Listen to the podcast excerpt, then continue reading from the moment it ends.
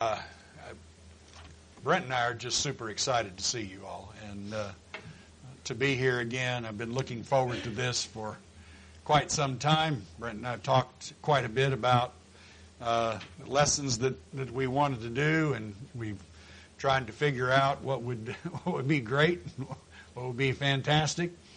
And uh, so we just figured what was fantastic to us would probably be fantastic to you. So uh, we're ho- we're crossing our fingers on that one. So be good. So, but we we're just super excited to see you all. Uh, I'm I'm shocked to get to see these guys over here. Good old good old George and Sandra and Sandra and whatever the the Andra is there. And uh, I, I grew up with a girl named Sandra, and so every time I I have a hard time with the Sandra thing sometimes. But anyway, and this this young young couple over here, Chris and that great woman he grabbed and all that. So anyway, what a pleasure to see see them and see all of you. Uh, I'm just super excited uh, about that. So my my plan is this week to talk generally do some lessons that would talk about God's purposes and God's hope that He has given to us. I, I, would like us at the end of the week, from my part, and I know Brent is, is going to complement this, or I think our lesson is going to complement one another real well. But by the end of the week, that you will have a stronger hope in God, a stronger hope in your eternity, a stronger recognition of what God's purposes are in your life. Uh, Brent and I have studied these kinds of things for the past number of years and and shared with each other our studies, and uh, it has just boosted us like crazy. And and so this is what we'd like, similar these these kinds of themes, would like to share with you uh, this week. So in, in my uh, lesson, I, I want to start with the first words of the book of Acts, and I would like to be able to uh, expose these to you, maybe in a way that you hadn't given a lot of thought of, and how this is going to uh, apply to us today. Ah, it turns out kind of pretty on your projector there. I'm happy. Uh, so th- this is the direction that, that we want to go. You know, I don't know about you, but when we open our Bibles, we open documents that, especially as far as the New Testament is concerned, are 2,000 years old. And it is difficult, I believe, for us to read these New Testament documents and read about what God is doing and be able to transfer that today to our lives and think in terms of what God is doing now. I think that's difficult, especially because we look at passages where 3,000 were baptized in one day. And that's just unimaginable to us. We, we, we go, well, that's not going to happen. And, and we look at the miracles and we say, well, that's not going to happen. That, that was for that day. And, and God was, had a purpose for it at that time. And, and so that's not going to happen today. And, and we get into that mode where pretty soon we're reading these documents as, as if they are just historical information. And that that information is something that is a foundation for our belief, but not necessarily that it is a story about us and a story about what God is doing in us and intended for us.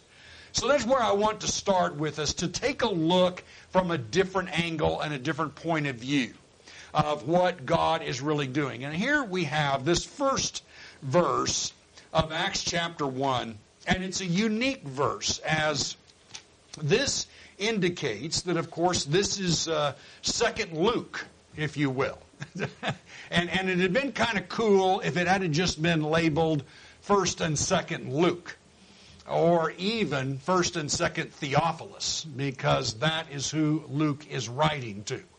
And if we had done that, we might have had a little better feel for actually what is going on there.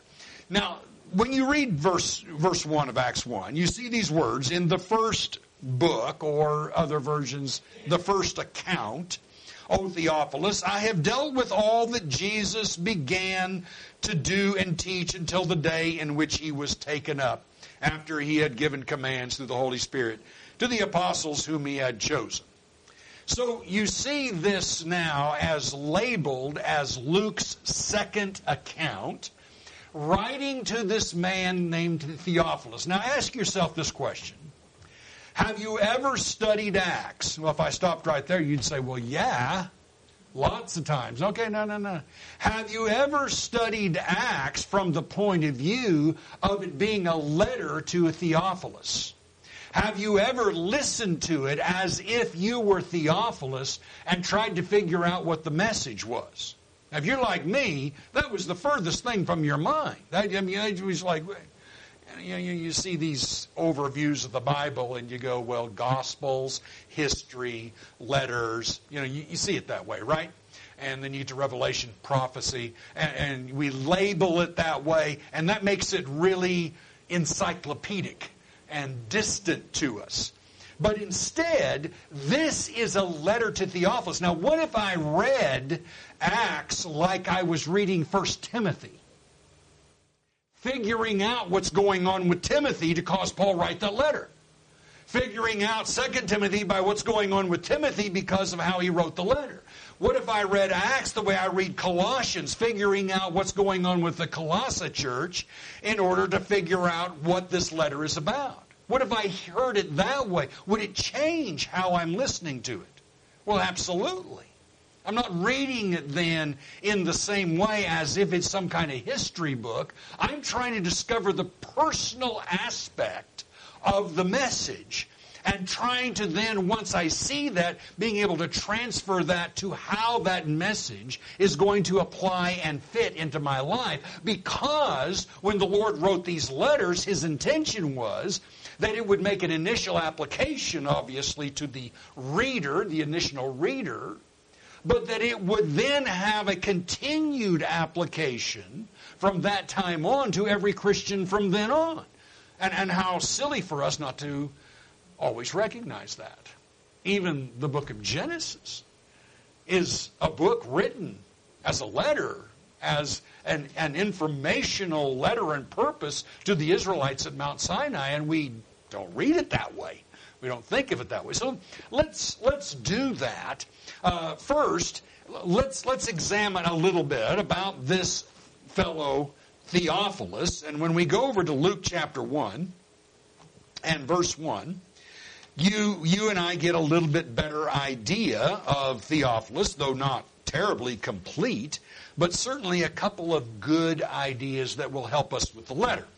In Luke 1 verse 1, inasmuch as many have undertaken to compile a narrative, of the things that have been accomplished among us, just as those who from the beginning were eyewitnesses and ministers of the word have delivered them to us.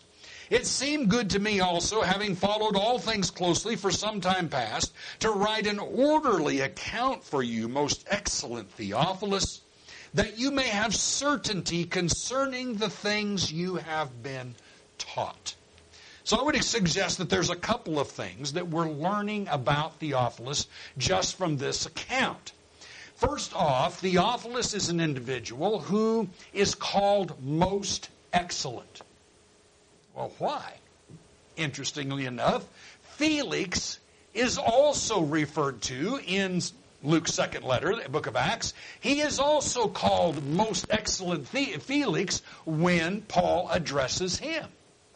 So I think it is reasonable to consider that Theophilus then is some kind of Roman official for Luke to have addressed him with this title, Most Excellent Theophilus.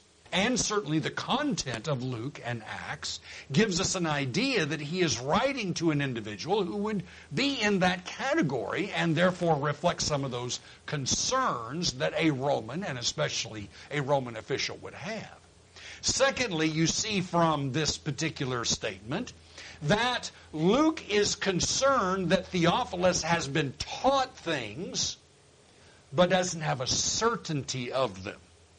Kind of like he's gotten a lot of hearsay, but no one has presented to him an eyewitness foundational historical record that is based in fact so he can sink his teeth in it and have absolute faith based on knowledge, not as people would say today, a blind faith. You just got to have faith, somebody says. No, no, no, no, no. You don't just got to have faith. You got to have knowledge and evidence to have faith. And it isn't faith otherwise. And so Theophilus needs those things. All right, so what are some of the questions that we could deduce from reading Luke and Acts that Theophilus would have? And I would suggest a few. First, Theophilus would be saying, is this some is this a human generated movement?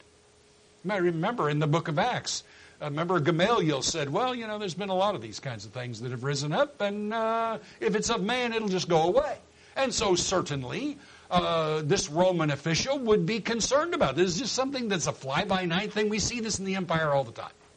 And secondly, can a Gentile fit into a Jewish religion? Am, am I going to fit into this? Am, am, I? Am I? Can, can I be part of this? This is totally Jewish, run by a Jew, came out of Judaism. How would that be? And thirdly, is this movement? Is this movement really disrupting the peace of the Roman Empire? I mean, it's like everywhere Christianity goes, what happens? Oh, there's all these riots. There's all these things. There's all these problems. So is Christianity causing this? And that is going to be a big question that Luke wants to answer. And then how can we follow a crucified man? I mean, after all, a crucified man in the Roman Empire is lower than dirt. Are we really going to follow this? Did he really raise from the dead? We need evidence for that. I can't believe without evidence obviously some of these questions, the same questions we would have. We would need to be asking that. And what does it mean to be really a disciple of Jesus? What does that look like? What, what does it mean to follow a man like Jesus? How would that play out in our lives? And what does it mean to become a disciple? So these are some of the main things that Luke certainly would want to answer, that Theophilus would have these questions. There's other things that we could talk about from the book of Luke or the first letter, and, and yet we want to concentrate more on this, this second letter. Now, the next thing I would like you to see is these words, and he, these words that you see in the beginning of the book of, uh, book of Acts, and I want you to think of how I'm going to hear the letter. Hear the letter the way Luke heard the letter. What, I mean, Theophilus heard the letter. What if you were Theophilus? I had a study with a, with a guy a couple of years ago. We'd meet at Starbucks every week. And I started stressing to him with everything we read, especially when we read about salvation and how people became disciples. Read it as if you're Theophilus. And if you're Theophilus, what would you be hearing? On how to become a Christian, what would you be hearing? Well, it, just, it was just so obvious and he quit studying with me. So it was really cool. okay. He heard it, and he didn't like it. But boy, did he hear it. I could see it in his face. Uh-oh. That means I got to change. See ya. Well, okay. That's what we're looking for. Either the see ya or yeah, I love it. But that's where what we're looking for. That's what God's looking for. And so hear the letter as if you're hearing it by Theophilus. So, look at these words. The former account, as we would say in the old New King James Version, the former account, O Theophilus, was of all that Jesus began to do and teach. Now listen to those words. He did not say the former account, that is the book of Luke, the former account is about all that Jesus did and taught. That's not what he said. The former account was about all that Jesus began to do and teach. Now, what does that tell you? What's the second account about? It's about everything that Jesus continued to do and teach. As a matter of fact, what Luke does is he shows that the second account is about everything that Jesus did from heaven as the king. He is the enthroned king of his kingdom. And now we're seeing everything that Jesus is doing as the enthroned king of his kingdom, as opposed to just everything Jesus did while he was on earth and did in beginning everything. Just beginning. That was just the beginning. In Acts chapter 2, you notice down in verse 33 that Peter makes this point being therefore exalted at the right hand of God, and having received from the Father the promise of the Holy Spirit. He has poured out this which you're now seeing and hearing. For David did not ascend into the heavens, but he himself says, The Lord said to my Lord, Sit at my right hand until I make your enemies your footstool. Let all the house of Israel therefore know for certain God has made him both Lord and Christ, this Jesus whom you crucified. What did he just say? Jesus, the one who walked on the earth, is now exalted to heaven and he is reigning and he will reign until all enemies are put under his feet. He's the king now. And everything you're seeing, you're seeing the actions and work of the king. I think that's unique because a lot of times we read Acts, we're just reading about what we're seeing on earth. Aren't we? We just kind of say, well, they did that. Peter did this. Paul did that. Apostles did this, apostles did that, that guy was healed, this guy was healed, and we're not seeing. Here's the work of King Jesus. King Jesus is now doing his additional work. Now, when a writer starts a letter, what does he usually do? He signals for you what he's going to show you in the letter. So, what's he showing us in the book of Acts? He's showing us what Jesus continued to do and teach. I've already shown you what he began to do and teach when he walked the earth. Now I'm going to show you what he's continuing to do and teach. Does that not answer the question of whether this is a human movement or a God generated movement? Absolutely. Now I know this is a God generated movement. Now, what I want you to see is I want you to see the emphasis that Luke makes on the presence of the Lord with these disciples and the work of the Lord among these disciples. I want you to see how much Luke emphasizes it. If you're like me, you've read the book of Acts and you didn't see it. You read it, but you didn't see it. That's been me. And if you did, kudos to you. You you you get the extra uh, diamond in your crown or something, you know, whatever. But uh, but but take a look at this. It's it's just really kind of cool. And, I, and I'm just going to highlight this very quickly. We're not going to turn to it. I just want you to see it. I'm going to turn to one or two of them, but but most of them we're just going to see it.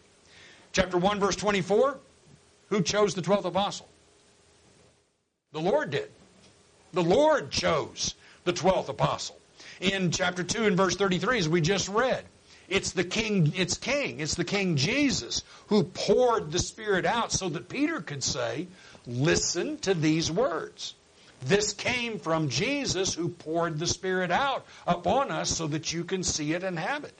in 247, as we have so often mentioned, when people came to Christ and were baptized into Christ, what happened? The Lord added them to the church. Here's the involvement of King Jesus who adds people to his kingdom. He is the one who determines that.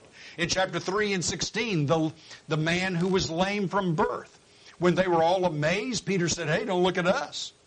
It was by the name of, of Jesus, the faith in his name, that has made this man strong. In chapter 4 and verse 33, Luke comments that it was by great power that the apostles were giving testimony to the resurrection. This power coming from King Jesus. This is how this is happening.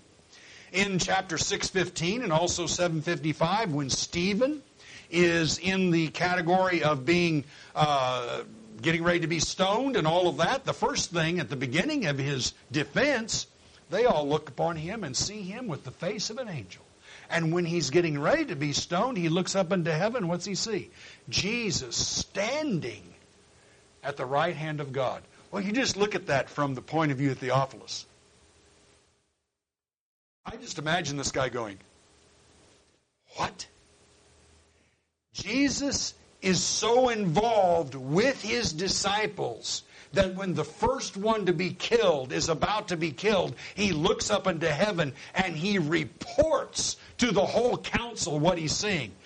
Jesus, King Jesus, that I've been preaching to you, is right now standing. You don't see, you always read about him sitting on the throne, don't you? You just imagine he just stands up. Mm. Tell you what, wouldn't that be the nicest thing you ever saw if you were getting ready to get stoned to death? Whew. Just look up there, see Jesus standing. What concern, what emphasis that he places there. In chapter 8, verse 14 through 18, Peter and John prayed that the new believers might receive the Holy Spirit, prayed to the Lord to do what is necessary to continue the work of the kingdom. In chapter 9, Jesus makes a direct appearance to Saul of Tarsus on the road. Boy, I'll tell you what, that doesn't shock everybody, if you put yourself, I put myself in Theophilus' shoes, put yourself in Saul's shoes. Uh, who are you, Lord? I'm Jesus. What? uh oh. uh oh. My, what an amazing. See, what's going to change? What's going to change the greatest persecutor into the greatest persecuted? What's going to cause him to give it up? The actual appearance of King Jesus as a resurrected Lord. Wow. Here is what Jesus is doing. In chapter 10, 44 and 45, it's with the Gentiles. The Holy Spirit fell upon all those who heard the word.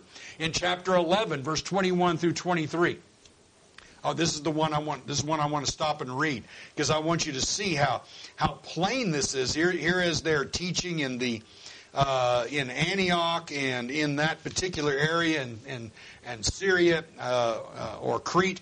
Uh, excuse me, not Crete, but Cyprus.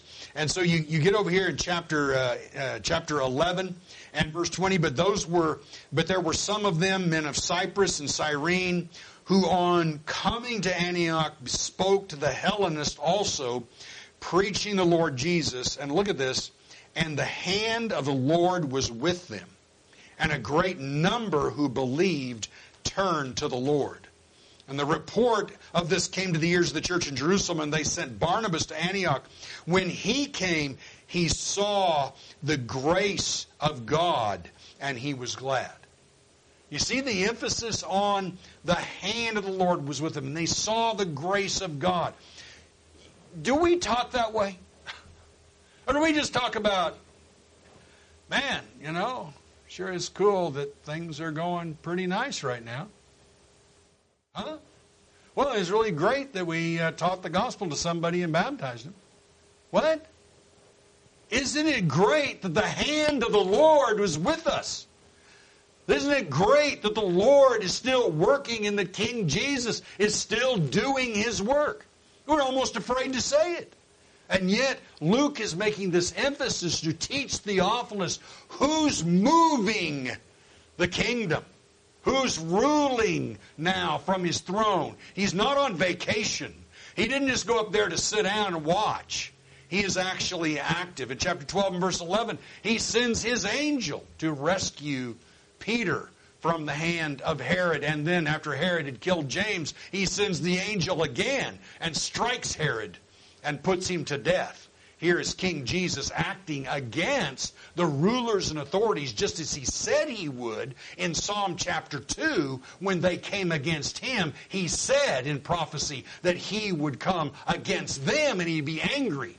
And boy, you don't want to be angry. You don't want to get King Jesus angry with you because you challenged his, his rulership. Chapter 13, verse 2 through 4, it's the Holy Spirit who's set apart Paul and Barnabas for the work. Here's King Jesus directing the teaching of the gospel throughout the empire. In chapter 14, 27, after they get done with that first journey, they declared all that God had done and how he'd opened a door of faith. Who done it? God had. He declared all that God had done. You know, Paul didn't come back and go, "Hey, I got to tell you guys, man, uh, we just we just taught taught like crazy, and, and people were just baptized. We, we just did a great job." He didn't say that. He never says that. He said, "Man, Paul is amazing, isn't he?" No, Paul never thought he was amazing. Paul thought God was amazing. Paul thought Jesus was amazing. That's what he always says. Let him who boast boast in the Lord, right? That is the idea. In, uh, in, in, in chapter 15, verse 28, it seemed good to the Holy Spirit and to us to teach these particular things about the Gentiles. And so the apostles recognized this is where this comes from. It comes from God. Even, the, even where they would go teach, the Holy Spirit forbade them to go to this place or that place. And so because he wanted Paul to go in a particular direction. And then when they get to Philippi, the Lord opened the heart of Lydia. Wow, fantastic. He opened her heart. And so what it is he's just emphasizing what God is doing here. In chapter 18, 9 and 10, the Lord actually appears to Paul and says, Don't don't worry. Nobody's going to hurt you in this city. You've been hurt in every city. uh, you know, if I'm Paul right there, I go, I think I'll stay in Corinth the rest of my life. Let me buy a house. Wow. Uh, but he does stay a year and a half. Uh, in chapter 19, God was doing extraordinary miracles there in the Ephesus area. You see what I mean? We could just go on and on with this, but you just keep seeing it. In chapter 20, he's going to Jerusalem, constrained by the Spirit. In 23:11, the Lord stood by him and told him he must testify in Rome. Don't worry, you're not going to be put to death. This explains why Luke spends so much time talking about how disciples prayed. Why do you pray? Because you know the Lord's presence and the Lord's work is taking place. And that He's responding to the disciples as their hearts are blended together in the same direction and for the same purposes. That is what is going on here. And so you see them praying in the upper room before the day of Pentecost. You see them praying before the new apostle is chosen. You see the whole church devoting themselves to prayer. You see the apostles saying we must devote ourselves to the ministry of the word and prayer. You see again Cornelius praying continually to God that he'll, and then God responds by opening a door of the gospel to the Gentiles. You see in chapter 12, verse 5 and verse 12, that earnest prayer is being made by the church. In fact, they're all meeting in the middle of the night praying for Peter when Peter shows up, and they're so shocked that they can't even believe. Uh, uh, that's about that's kind of about us. You know, we're praying that God will deliver and then he delivers, and we're going, well, it couldn't be him. it must be his ghost. we, we're praying that, I know, but uh, I mean, really, the Lord delivered, and they had prayed about it. They appointed elders in every church after prayer and fast. You get the point. Luke just keeps emphasizing this is a God directed movement. Jesus is present. King Jesus is doing the work. And nobody is able to say, hey, look at us. Boy, we are pretty talented. Now, this is exactly the reason why we need to put more emphasis on the last words of Jesus of the Great Commission. You remember those, right? Go make disciples of all nations, baptizing them in the name of the Father, the Son, and the Holy Spirit, teaching them to observe all things that I've commanded you. What's the last one? And behold, I, I want to tell you, in the Greek, that word, uh, some of our newer versions don't say behold, the old version. That is a powerful word. Behold. Jesus is going, and behold, look, you need to understand something. I've just commissioned you to go out and make disciples of all nations. And if I'm the 12 apostles at that particular point, I'm going, yeah, right. Did you forget I'm a fisherman? uh, did you forget I'm a tax collector and everybody hates me? Did you forget I'm a zealot and I've been trying to overthrow the Roman Empire? Uh, who do you think we are? And he says, and Behold, I am with you even to the end of the world. That only happened in the first century, and he wasn't with anybody anymore, right? How silly. What did he just tell us? I'm with you. And then the whole book of Acts is just illustrating I'm with you. I'm doing this work. I'm directing this work. Work with me. That's the idea. This highlights why he chose those 12 men. As the, as the council said in Acts chapter 4 and verse 13, these are uneducated and common men. You know, we sometimes forget these guys, maybe except for Matthew, these guys, they can't even read or write. They've never been educated. They've been living in podunk Nazareth all their lives at Capernaum and all this stuff, going out on a boat. Nothing wrong with that, but if you're trying to deal with the educated world, you look like a doofus. And that's why the Lord chose them. Look at it. Think about it. That's the way God always has worked. Everybody goes, Well, Abraham, man, he was great. No, he wasn't. His family were a bunch of idolaters. He's just living over there in the Ur of the Chaldees with his feet up and his hand on a remote. He is not anything. And God gets him out. Maybe not the remote. But God gets him out of there, and here we go. Who's David? Who's Moses? Oh, yeah, Moses was great. You want me to go? I can't talk. Five times Moses says, Not me, not me, not me, not me. God finally goes, Do you want me to kill you? You're going. Yeah, great leader. No. God made him a great leader. We grew up in Sunday school and we are like, oh, Abraham, Moses, David, they were so great. No, they weren't. David was such a nobody that his daddy thought he was a nobody. I mean, come on. Samuel shows up, going to anoint the next king. Get your sons. He gets all the sons except David. Samuel goes through all of them and he goes, It isn't any of these. You don't have any others? Well, I do, but he's the sheep guy. You know, he's out there getting oily with the sheep, picking up poop. What do you want me to do? He can't, what, what? And I mean, Jesse's like, This can't be. That's who we're choosing. Why? Because he wants us to understand that he's choosing us too. What does chapter 1 of 1 Corinthians tell us? What did he say? We read it over and we don't even think about what he actually said there.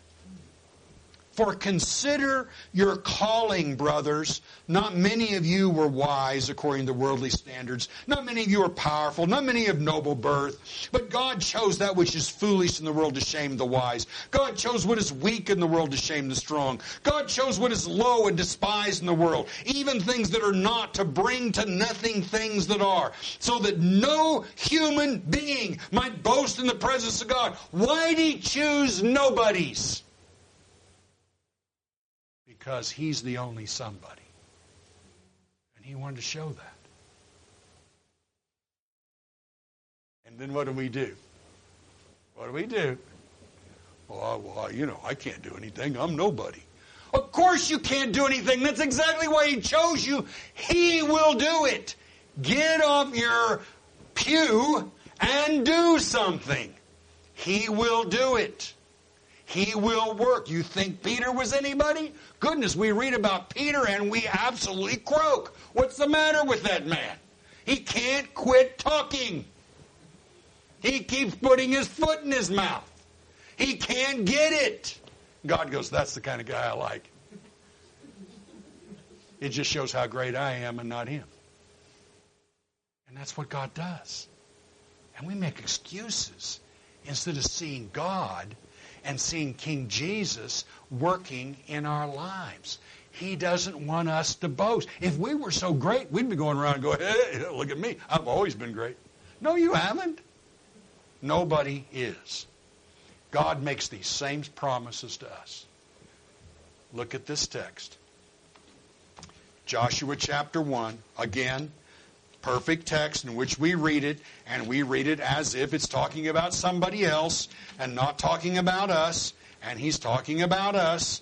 Joshua chapter 1, and you see, in beginning in verse 3, God speaks to Joshua. He says, Every place that the sole of your foot will tread upon, I have given to you, just as I promised to Moses from the wilderness and this Lebanon as far as the great river, the river Euphrates, all the land of the Hittites, to the great sea toward the going down of the sun shall be your territory. Now watch this in verse 5. No man shall be able to stand before you all the days of your life. Just as I was with Moses, so I will be with you. I will not leave you or forsake you. Be strong and courageous, for you will cause this people to inherit the land that I swore to their fathers to give them. Only be strong and very courageous, and be careful to do according to all the law that, my, that Moses, my servant, commanded you. And guess where those words are quoted?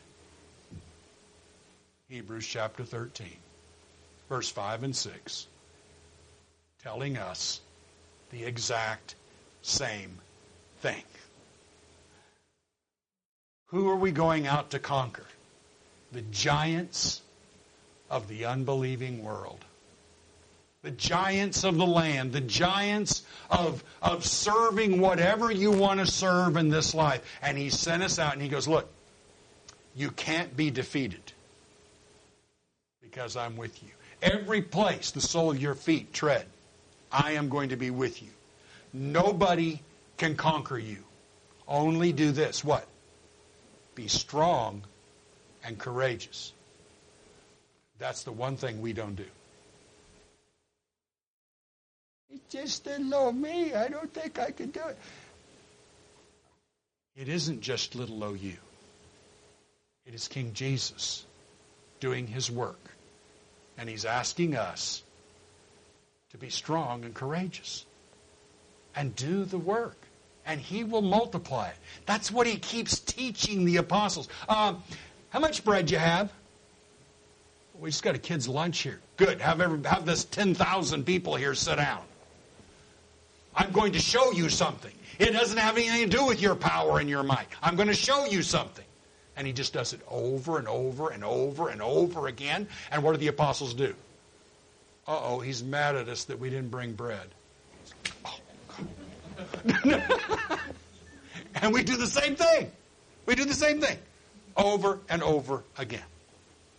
One final text Daniel chapter 7, verse 26. This is the context in which he talks about when the Roman Empire is going to try to destroy Christians. This is the prophecy of it. And here is God saying what's going to happen after they attack and try to kill the Christians and destroy God's kingdom, here's what's going to happen. But the court shall sit in judgment, and his dominion, that's the dominion of the Roman Empire and all that, shall be taken away to be consumed and destroyed to the end. And the kingdom and the dominion and the greatness of the kingdoms under the whole heaven shall be given to the people of the saints of the Most High. His kingdom shall be an everlasting kingdom, and all dominion shall serve and obey him. Who are we?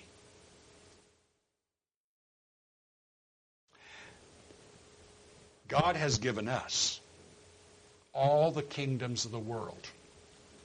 They're given to us. And the Most High is reigning through us.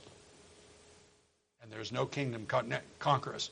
Look, so bottom line is, you going talking to somebody, you're going, we're going out as a local church, and we're just going to, we're going to do simple thing like this. We're just going to start a Bible class where a, a, bunch of us get together in our home. We're just going to start a little Bible class, and we're just going to tell people that we're having a Bible class. We're just having a little Bible study. We get together and read the Bible, and uh, so would you like to come? And guess what? God will multiply that. He always does. He'll multiply that. But you got to do it. You got to have that little grain of mustard seed faith, right? And it moves a mountain. Why? That's exactly what Jesus is talking about. Because God is with you, because He's delivered us the kingdoms of the world. That's the idea. Chapter 17, verse 14, book of Revelation. They will make war with the Lamb, and the Lamb will conquer them, for he is Lord of lords and King of kings, and those with him are called chosen and faithful. Who wins? We do.